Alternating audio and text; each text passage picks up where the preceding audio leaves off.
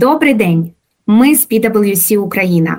Мене звати Оксана Сівашенко. Я старший юрист практики Corporate and M&A PwC Legal в Україні. І ми з командою PwC та запрошеними спікерами продовжуємо наші випуски підкастів. Ми все також очікуємо ваші коментарі, питання. Ми їх всі читаємо та надаємо відповіді.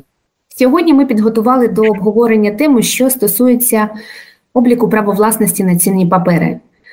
Звісно, що і раніше ця тема була актуальною. Сьогодні, у зв'язку з бойовими діями, облік правовласності на цінні папери, на жаль, набуде ще більшої актуальності. Сьогодні ми поговоримо, як діяти в цих умовах і в таких випадках. А поговоримо ми з моїми колегами. Хочу представити Олександру Кострицю, керівницю практики Corporate and M&A PwC Legal. Олександра, вітаю тебе. Вітаю, колеги. Та нашим запрошеним спікером, безперечною експерткою з цього питання, Оксана Панченко, керівницею юридичного управління Національного депозитарію України. Вітаю тебе, Оксана. Рада вітати вас, колеги. Отже, першим моїм питанням буде до Оксани: яка наразі діє система депозитарного обліку?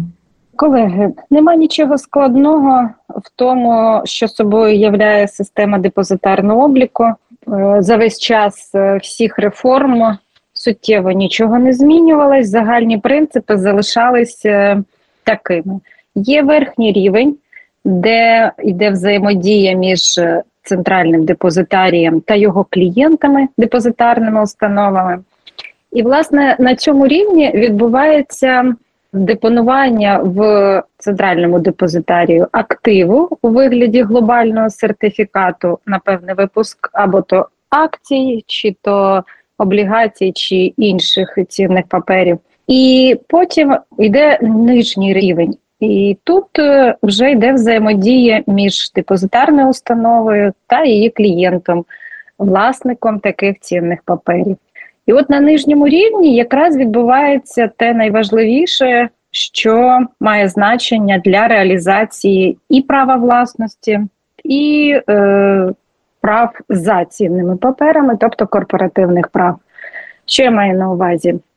Саме депозитарна установа для свого клієнта здійснює облік прав власності на цінні папери. Ми розуміємо, що мова йде про електронні цінні папери у вигляді записів на рахунку у цінних паперах власника. Е, здійснює фіксацію обмежень на цінні папери, це і обтяження, і обмеження, які накладені органами державної влади в зв'язку з тими чи іншими обставинами. Також депозитарна установа видає той документ, який підтверджує право власності на цінні папери. Єдиним таким документом є виписка з рахунку у цінних паперах. Саме депозитарна установа забезпечує переказ власнику доходів за цінними паперами, якщо ми говоримо, звісно, про виплату доходів через депозитарну систему.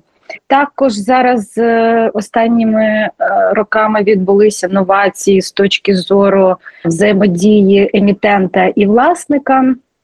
Контексті інформаційної взаємодії, тобто саме через е, депозитарну установу власник може отримувати повідомлення про корпоративні події від емітента, а так само це найновіші нововведення.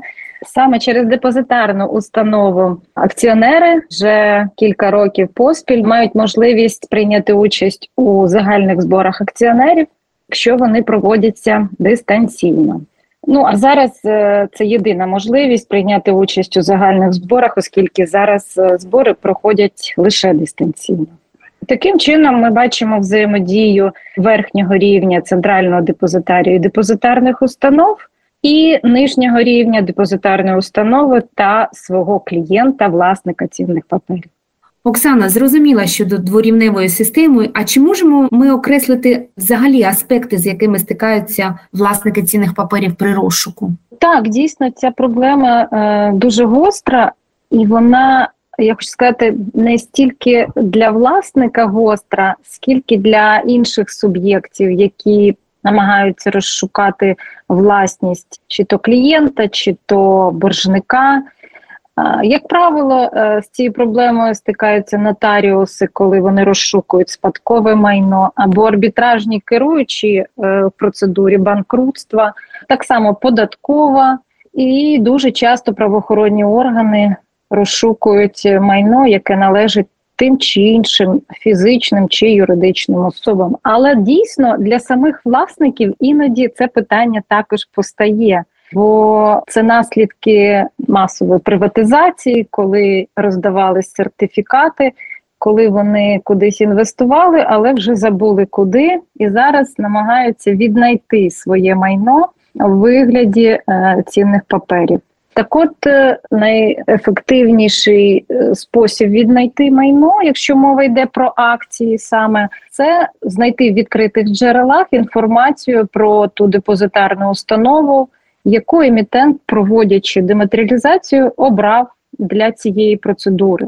Саме в цій депозитарній установі емітент відкрив своїм акціонерам рахунки, і якщо власник розшукує акції, знаючи, хто був емітентом, то знайшовши інформацію про цю депозитарну установу, він звертається потім до неї, укладає договір і отримує випуску, яка є підтвердженням свого права власності. Але складніше, коли немає інформації про таку депозитарну установу. Тут дійсно складно, бо я казала про дворівневу систему. Немає як такого одного реєстру цінних паперів, де би можна знайти по власнику його е, належні йому цінні папери. І якщо мова йде про те, що інформацію розшукує відповідний компетентний орган чи посадова особа, то необхідно буде звертатись до всіх депозитарних установ, щоб знайти рахунок того власника, який їх цікавить. При цьому хочу зазначити, що не всі мають такі повноваження. Наприклад, на підставі 24 статті закону про адвокатуру і адвокатську діяльність адвокати часто звертаються, розшукуючи цінні папери. Ну або рахунок е, власника цінних паперів, але е, на жаль, вони таких повноважень не мають, і ми вимушені відмовляти, і депозитарні установи також вимушені Е, відмовляти. І саме такий найскладніший випадок це коли емітент невідомий. І тут е, хочу сказати, що єдиний варіант, який дасть якийсь результат, це той, хто розшукує, має звернутися до всіх депозитарних установ з питанням, чи є в них відкритий рахунок власника цінних паперів. Ну, на щастя, їх не тисяча, а до 200 і стає все менше але все-таки це єдиний варіант, який на сьогодні існує. І є один лайфхак позитивний. Якщо ми розшукуємо майно юридичної особи у вигляді цінних паперів або самозайнятої особи, то тут е, є можливість отримати відповідну інформацію у податковій. Бо свого часу, приймаючи податковий кодекс, законодавець зобов'язав е, відповідні фінансові установи, якими є, до речі, депозитарні установи, при відкритті рахунків юридичним особам, е, маю на увазі рахунків у цінних паперах, і резидентів, і нерезидентів, а також при відкритті рахунків у цінних паперах самозайнятої фізичної особи надсилати таку інформацію до податкової. І тому, якщо розшукується власність у вигляді цінних паперів цих категорій осіб, то ефективним буде звернутися саме до податкової. Ну знову ж таки, не забуваючи про обсяг повноважень, бо податкова так само не надає всім інформацію. цю. Отакий складний алгоритм, на жаль, зараз так. Можливо, позитивні зміни в законодавстві. Е, відбудуться, і цей шлях буде проходити простіше, але зараз маємо те, що маємо. Ну тобто, наразі, не дивлячись на складнощі, регулювання все ж таки є, і навіть є лайфхаки. Олександра, я пам'ятаю, що в нас також був кейс, чи могла б ти його а, нагадати? От якщо пригадуєте, Кілька років тому ми до вас звернулися з питанням, коли в емітента української компанії 95% акцій застрягли в депозитарній установі. Та депозитарна установа вона припинила свою діяльність дуже різко, і таким чином фактично діяльність емітента була заблокована. Депозитарна установа певною мірою порушила закон. Вона не передала національному депозитарію дані про клієнтів. І внаслідок того в нашого клієнта виникли проблеми з проведенням загальних зборів. Вони не могли змінити голову наглядової ради, не могли призначити директора. А це була не ну, не більше, не менше дуже велика будівельна компанія. Ну можна зрозуміти публічний ефект, піар-ефект від е, зупинки діяльності на ринку будівельної компанії. Як зараз е, національний депозитарій вирішує такі ситуації? Чи є якась відповідь ну, на дане гостре питання практичної діяльності емітента? Так, Олександра, пригадую цей цікавий кейс. Е, безпосередньо ми були залучені до кількох справ в цьому кейсі в різних, до речі, судових інстанціях. А на той момент його було складно вирішити, бо не було ні судової практики, ні тих норм, е, які з'явились пізніше, і дозволили спростити процес відновлення права власності саме в такому випадку, випадку, коли депозитарна установа діє недобросовісно, не виконує вимоги законодавства. І просто пропадає. Що зараз ми маємо? Зараз е, хочу з гордістю сказати, що саме за ініціативи центрального депозитарію були запропоновані відповідні зміни до регулювання питань е, відновлення права власності, спрощення їх в першу чергу для постраждалих власників. Що я маю на увазі? Було відповідні е, зміни внесені до положення про депозитарну діяльність, які передбачали проведення депозитарної операції такому випадку. Тобто, якщо депозитарна установа, яка обслуговувала своїх клієнтів, е, зникла, не передавши нічого центральному депозитарію, власник має відповідні докази свого права власності. Але вони не є належним підтвердженням права власності на сьогодні, тобто на момент у часі е, на зараз, він має право звернутися в суд для визнання свого права власності на цінні папери. І е, таке судове рішення буде підставою для того, щоб центральний депозитарій здійснив е, операцію переказу з рахунку депозитарної установи, яка повела себе не дуже е, законно. А відповідно кількість цінних паперів на рахунок тієї депозитарної установи, де у власника є рахунок ну, вже та депозитарна установа, яка має ліцензію і е, працює. Тут що важливо в цьому? Е, тут важливо, щоб рішення суду містило оці необхідні ідентифікуючі ознаки цінного папера, як е, максимум це ІСІН, як мінімум, е, це найменування і код емітента.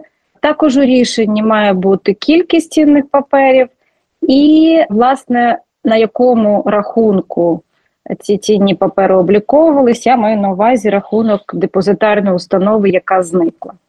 І вже коли рішення набере законної сили, власник звертається до своєї нової депозитарної установи, а яка потім взаємодіє з центральним депозитарієм для виконання такого рішення. Це значно спростило і саму процедуру, бо що я маю на увазі, коли власник звертався раніше в суд, щоб відновити своє право власності. Дуже важко було сформулювати вимоги, оскільки треба було прописати цю депозитарну операцію таким чином, щоб її можна було виконати і центральному депозитарію, і новій депозитарній установі. І тут і суду важко було зрозуміти, і власнику важко було сформулювати. Ми намагались якомога більше внести ясність, допомагали наскільки це можливо, але звичайно це було дуже затратно, дуже багато було процесів.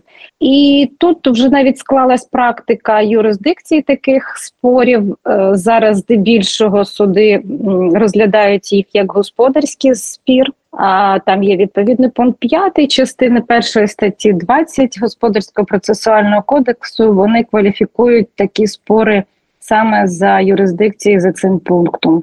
Є вже кейси, які центральний депозитарій виконував відповідні операції, пройшли успішно. Тому я можу сказати, що дійсно є певний прорив, але я думаю, що роботи збільшиться, бо дійсно у цей час е, такі випадки будуть повторюватись. А тому ми будемо якомога більше сприяти е, швидкому розгляду таких спорів, і, е, звісно, виконання операції якомога швидше і щоб всі сторони діяли задля того, щоб право власності в результаті відновилося. Оксана, такі а- позитивні зміни варто привітати.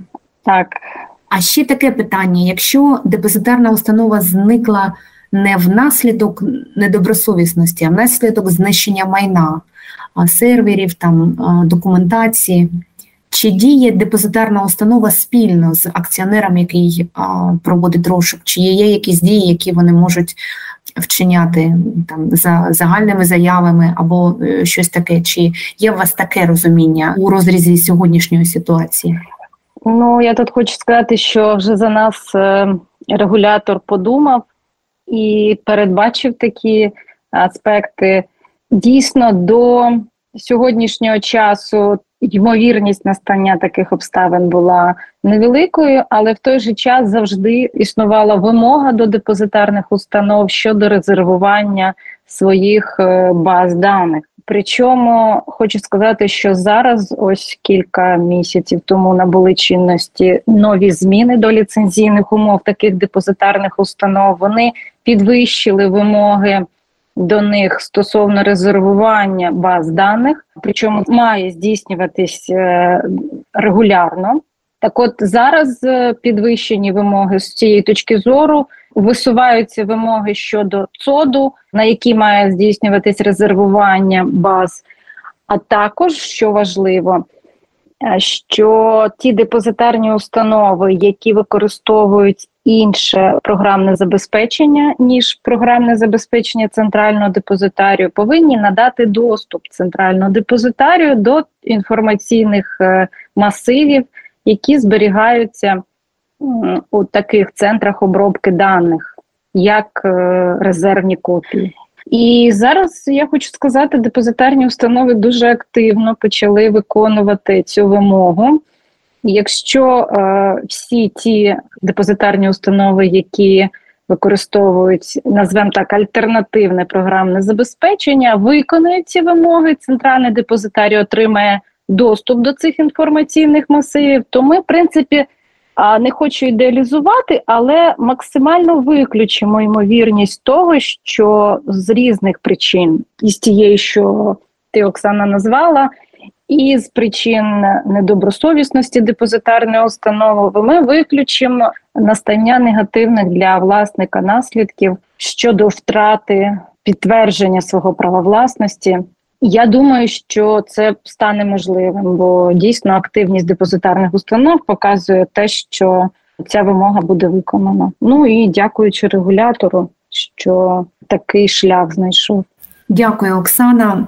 Колеги, ми всі вас вітаємо е, залучених до того фантастичного ефекту, який е, і прогресу, який робить наразі національний депозитарій. Ви фантастичні, і ми вами дуже пишаємось. Так, не можу не приєднатися.